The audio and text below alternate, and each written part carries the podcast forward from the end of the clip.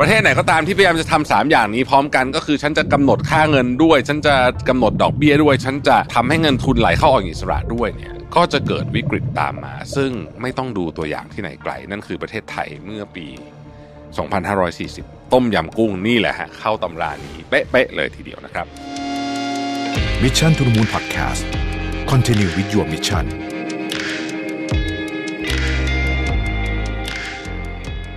สวัสดีครับ ยินดีต้อนรับเข้าสู่ Mission to the Moon Podcast นะครับ คุณอยู่กับประวิทยานุสาหะครับ วันนี้จะมาชวนคุยเรื่องของญี่ปุ่นนะฮะ แต่ว่าไม่ได้จะชวนไปเที่ยว ตอนนี้คนไปเที่ยวญี่ปุ่นเยอะมากนะฮะ ผมกลับจากอเมริกาทรานสิตเครื่องที่โตเกียว โอ้คนไทยเพียบเลยนะฮะ ซึ่งก็แน่นอนนะฮะ เพราะว่าเงินเยนถูกมากนะครับ ตอนนี้เงินเยนเนี่ยต่ำที่สุดในรอบไม่รู้กี่สิบปี แล้วจำสถิติไม่ได้แล้ว เอาเป็นว่าแรกก็กลมๆ25 บาทนิดหน่อยนะฮะ ก็คือสมัยก่อนไปเที่ยวญี่ปุ่น เอ่อราคาดูต้องหารสามใช่ไหมเป็นเหมือนแบบไทยตอนนี้หารสี่นะครับคำถามก็คือว่ามันเกิดอะไรขึ้นนะฮะแล้วก็เริ่มมีคนพูดถึงเรื่องของวิกฤตที่จะเกิดขึ้นที่ญี่ปุ่นเป็นไปได้ไหมนะฮะมีคนตั้งชื่อเรียบร้อยแล้วว่าวิกฤตซูชิ จะเป็นไปได้หรือเปล่า ตอนนี้ญี่ปุ่นเป็นยังไงบ้าง ตอนนี้ญี่ปุ่นหนึ่งก็คือว่าดอกเบี้ยเนี่ย ดูแล้วไม่ขึ้น ทำไมดอกเบี้ยถึงไม่ขึ้นนะครับ คือต้องบอกก่อนว่าญี่ปุ่นเนี่ยเป็นประเทศที่มีหนี้โดยเฉพาะหนี้ของรัฐเนี่ยนะฮะฉะนั้นหนี้สาธารณะเนี่ยสูงมากประมาณ 250%ของ GDP น่าจะสูงที่สุดเป็นลำดับต้นๆของโลก ในขณะเดียวกันนะครับ ในขณะเดียวกันเนี่ยเอ่อญี่ปุ่นก็ไม่ไม่ต้องการให้ค่าเงินอ่อนไปกว่านี้ เวลาเราพูดเรื่องนี้เนี่ยเราก็ต้องย้อนกลับมาถึงสิ่งที่ผมเคยเล่าให้ฟังไว้ก่อนหน้านี้นะครับที่เราเรียกว่า impossible trinity จำมันจำได้ไหมฮะจำได้ไหม impossible trinity นะครับ impossible trinity คืออะไรนะครับมันเป็นทฤษฎีที่ถูกคิดค้นโดยนักเศรษฐศาสตร์รางวัลโนเบลนะฮะโรเบิร์ตมันเดลนะครับแล้วก็จอห์นเฟลมิงนะครับนานละตั้งแต่ 1960 นู่นนะฮะคือประเทศต่างๆเนี่ยนะครับถ้าเกิดว่าคุณ ทำสามอย่างนี้พร้อมกัน มีโอกาสที่จะเกิดวิกฤตการณ์ทางการเงินทำอะไรหนึ่งคุณเพ็กค่าเงินแปลว่าทำให้ค่าเงินคงที่หรือเกือบคงที่นะครับสองคุณต้องการที่จะควบคุมอัตราหยอกบอกเบี้ยนโยบายด้วย และคุณต้องการให้ฟันฟลอเนี่ยเคลื่อนเข้าออกอิสระนะฮะนี่คือสิ่งที่เราบอกว่าทำสามอย่างพวกเนี้ยพร้อมกันสามอย่างเนี่ย มีโอกาสสูงที่จะเกิดวิกฤตนะครับวันนี้ผมเอาเพจที่ดรกอบศักดิ์ภูตะกรูนะครับมีท่านเขียนไว้แล้วก็เดี๋ยวจะมาเล่าให้ฟังต่อรวมถึงข้อมูลต่างๆ ที่ผมหามาเพิ่มเติมด้วยเนี่ยนะครับสามอย่างนี้ทำพร้อมกันไม่ได้นะฮะทำได้แค่สองอย่าง เช่น ถ้าคุณต้องการจะกำหนดอัตราดอกเบี้ยนะฮะก็คือนโยบายทางการเงินนะครับ แล้วคุณก็ต้องการให้เงินทุนไหลเข้าออกอิสระนะครับนะ ค่าเงินคุณมันก็จะต้องเป็นไปตาม demand supply หลักการง่ายๆ อันนี้ก็คือสิ่งที่ประเทศส่วนใหญ่ทำเราก็ทำแบบนี้เดี๋ยวนี้นะครับ ก็คือเอาละเราจะกำหนดดอกเบี้ยได้นะฮะธนาคารประเทศไทยมีสิทธิ์ที่จะกำหนดดอกเบี้ย เงินทุนไหลเข้าประเทศไทยเข้าออกอิสระ แต่เงินมันก็จะอ่อนๆแข็งๆอะไรไปตามสภาพของมันนะครับ บางประเทศต้องการค่าเงินค่อนข้างที่จะคงที่ แล้วต้องการควบคุมดอกเบี้ยนโยบายด้วยนะครับ เพราะฉะนั้นสิ่งที่เขาจะเสียไปก็คือ เขาไม่สามารถที่จะปล่อยให้เงินทุนไหลเข้าออกอย่างอิสระต้องมีการควบคุม เช่น ประเทศจีนเป็นต้น หรือถ้าไปดู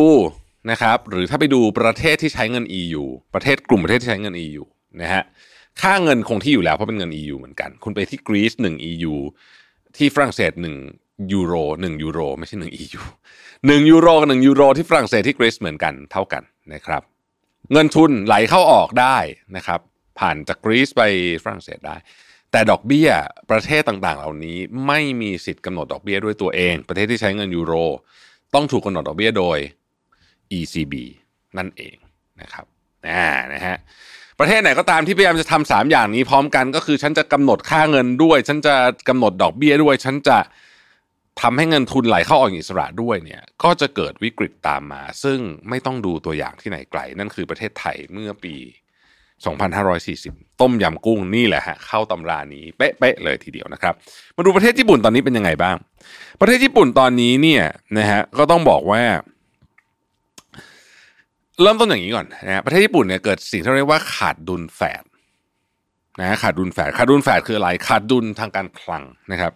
ซึ่งขาดดุลทางการคลังก็ไม่ได้แปลกใจอะไร เพราะว่าประเทศต่างๆ ตอนนี้ก็ขาดดุลทางการคลังมากมายนะครับเพราะว่า จ้าโควิดนั่นเองนะครับโควิดก็ทำให้เราต้องอัดฉีดเงินต่างๆนานาเข้าไปในระบบมากมายเพราะฉะนั้นขาดดุลทางการคลัง ก็พอสมควรนะครับขาดดุลทางการคลังในที่นี้ก็คือว่า รัฐบาลเก็บเงินไม่ได้เท่าใช้อะว่างั้นเถอะนะฮะ ทีนี้มันก็จะมีอีกการหนึ่งที่เป็นขาดดุลแฝดก็คือขาดดุลบัญชีเดินสะพัดปกติการขาดดุลทางการคลัง ก็คือรัฐบาลอัดฉีดเงินเข้าไปในระบบเศรษฐกิจเนี่ยมันควรจะทำให้ประเทศมี productivity มากขึ้นนะครับสามารถออกไปหาเงินกับชาวบ้านได้มากขึ้น ส่งออกเก่งขึ้นต่างๆนานาเหล่านี้ เพราะฉะนั้นปกติถ้าขาดดุลทางการคลังเนี่ยมันก็น่าจะช่วยให้การขาดดุลบัญชีเดินสะพัดเนี่ยมันดีขึ้นแต่ว่าสมมุติว่ากรณีญี่ปุ่นเนี่ยคนต้องการเงินเยนมากขึ้นต้องการดอลลาร์น้อยลง แต่ว่ามันไม่ใช่ ตอนนี้ ญี่ปุ่นขาดดุลทั้งสองอย่างเลยคือขาดดุลทางการคลัง และขาดดุลบัญชีเดินสะพัดด้วยนะครับ ก็คือดอลลาร์คนต้องการเยอะนะฮะเงินเยนความต้องการน้อยนะครับ อันนี้คือขาดดุลบัญชีเดินสะพัดส่งออกก็ไม่ดีนะครับนำเข้าเยอะแต่อะไรอย่างนี้เป็นต้นนะฮะซึ่งอันนี้ไม่ดี อันนี้ไม่ดีคำถามก็คือว่าทำไมญี่ปุ่นหนึ่งขาดดุลบัญชีเดินสะพัดเยอะนะครับ ก็ต้องบอกว่าญี่ปุ่นเนี่ย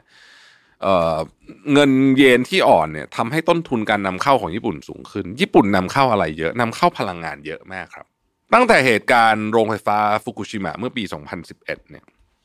ญี่ปุ่นซึ่งมีโรงไฟฟ้าพลังงานนิวเคลียร์ประมาณ 50 โรงเนี่ยตอนนั้นก็ตื่นตระหนกตกใจแล้วก็ปิดกันไปเยอะมากตอนนี้น่าจะโอเปเรตอยู่สัก 10 โรงนะฮะแล้วกำลังจะโอเปเรตอีก 13 โรง เพราะฉะนั้นระหว่างที่